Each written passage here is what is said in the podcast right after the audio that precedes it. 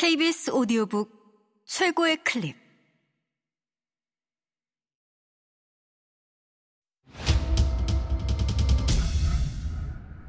KBS 오디오북.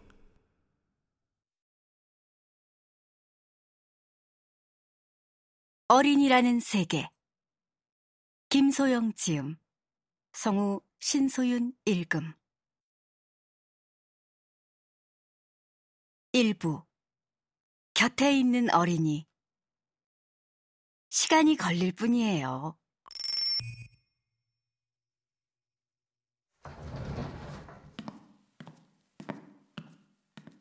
현성이가 새 신발을 신고 왔다. 생긴 건 축구와 같아도 풋사라라고 했다. 내가 잘 못 알아들으니까 또박또박 풋살화! 풋사라예요. 축구화 아니고. 라고 강조했다. 풋사라는 축구화랑 바닥이 다르고 그냥 운동화보다 발등 부분이 납작해서 공차기가 좋다고 했다. 아버지랑 같이 인터넷 쇼핑몰을 둘러보며 골랐고 자기는 3학년 치고는 발이 작아서 치수를 정할 때 좀 고민했고 지난주에 주문했는데 어제야 도착했기 때문에 오늘 처음 신었으며 이걸 신었더니 잘 뛰어지는 것 같았고 그런데 생각만큼 그렇게 잘 되지는 않았다고 했다. 이야기를 계속하려는 현성이를 간신히 말렸다. 그래, 우리 일단 신발을 벗고 들어갈까? 현성이는 아마도 이 말을 하려고 뜸을 들였던 것 같다. 이게요. 오늘 처음 쉬는 거잖아요. 그래서 엄마가 끈을 묶어주셨거든요. 음, 이따가 제가 잘 못 묶을 수도 있어요. 선생님이 묶어줄까? 어젯밤에 연습을 하긴 했어요. 뭐 그러니까 어쩌면 될지도 몰라요. 알겠어. 현성이가 해보고 잘 안 되면 선생님이 거들어 줄게. 그럼 어떨까? 결국 그렇게 합의하고서야 교실에 들어갈 수 있었다. 나는 독서교실 덕분에 어린이에 대해 새롭게 알게 되는 것이 많다. 그 중 하나는 어린이는 신발을 신는데 시간이 많이 걸린다는 것이다. 몰랐다기보다는 새삼스러운 발견이었다. 생각해보면 신발 신는 일 자체가 복잡한 움직임이기도 하다. 왼쪽, 오른쪽 신발을 정리하고 발을 꿰고 뒤축이 구겨지지 않게 하면서 뒤꿈치를 밀어 넣어야 한다.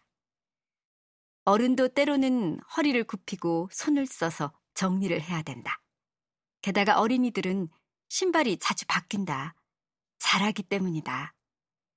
스스로 의식하지는 못하겠지만 신발을 신을 때마다 발 크기가 다른 셈이다. 언젠가 이 이야기를 친구들에게 했더니 한 친구가 자기는 어렸을 때 신발의 왼쪽 오른쪽을 구분하는 게 너무 어려웠다며 울분을 토했다.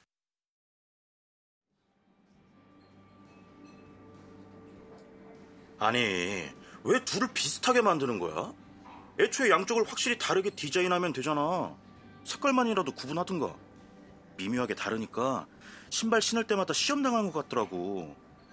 어른들은 어떻게 한 번에 양쪽을 딱 찾는지 신기했어. 아니 그래서 우리 엄마는 신발 바닥에 오, 왼 이렇게 써줬는데 그건 왠지 마음에 안 들더라고. 나는 신발끈 풀어지는 게 그렇게 싫었어.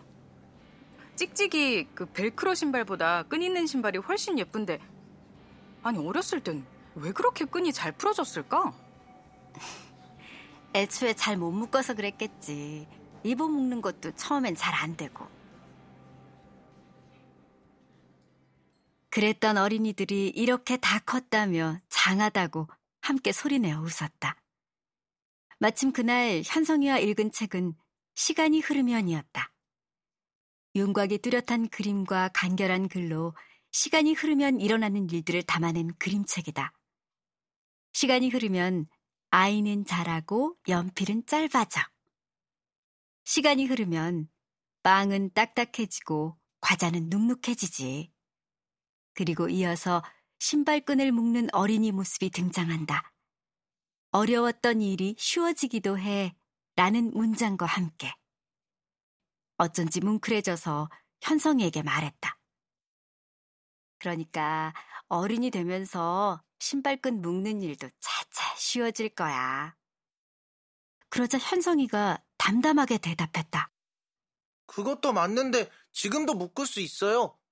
어른은 빨리 할 수 있고 어린이는 시간이 걸리는 것만 달라요. 거울을 보지 않았지만 분명히 나는 얼굴이 빨개졌을 것이다. 지금도 할 수는 있는데. 아까 현성이가 분명히 연습했다고 했는데.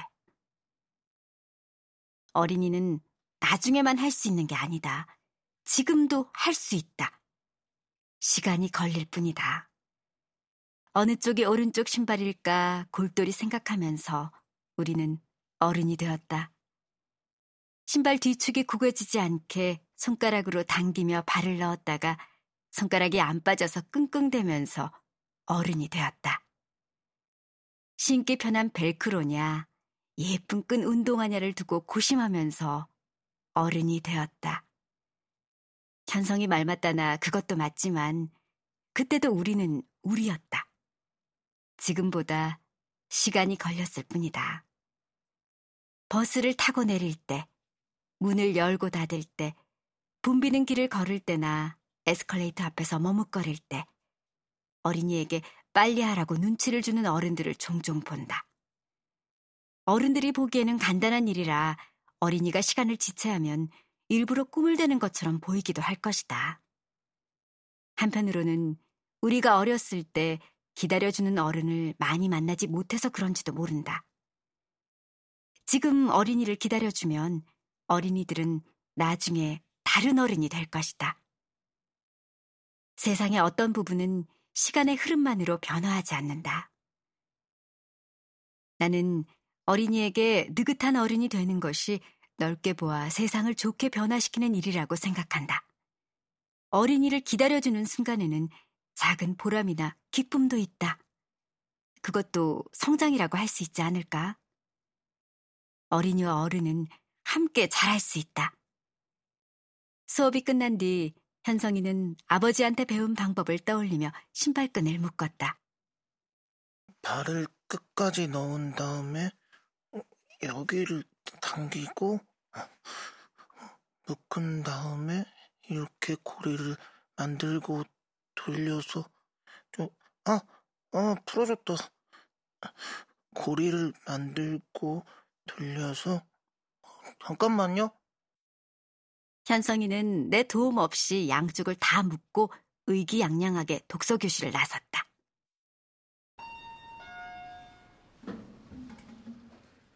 그런데 엘리베이터 앞에서 보니 그새 오른쪽 끈이 풀어져 있었다. 이거 한쪽만 선생님이 도와줄게. 엘리베이터 타야 되니까. 현성이도 이번에는 고개를 끄덕였다. 나는 너무 빨리 하는 것처럼 보이지 않으려고 신경 쓰면서 매듭을 단단히 지었다. 이날 현성이가 어머니를 보자마자 한 말은 이랬다. 엄마! 이거 왼쪽은 내가 묶은 거야! 독서교실에서 어린이를 만나면서 얻는 좋은 점이 많다.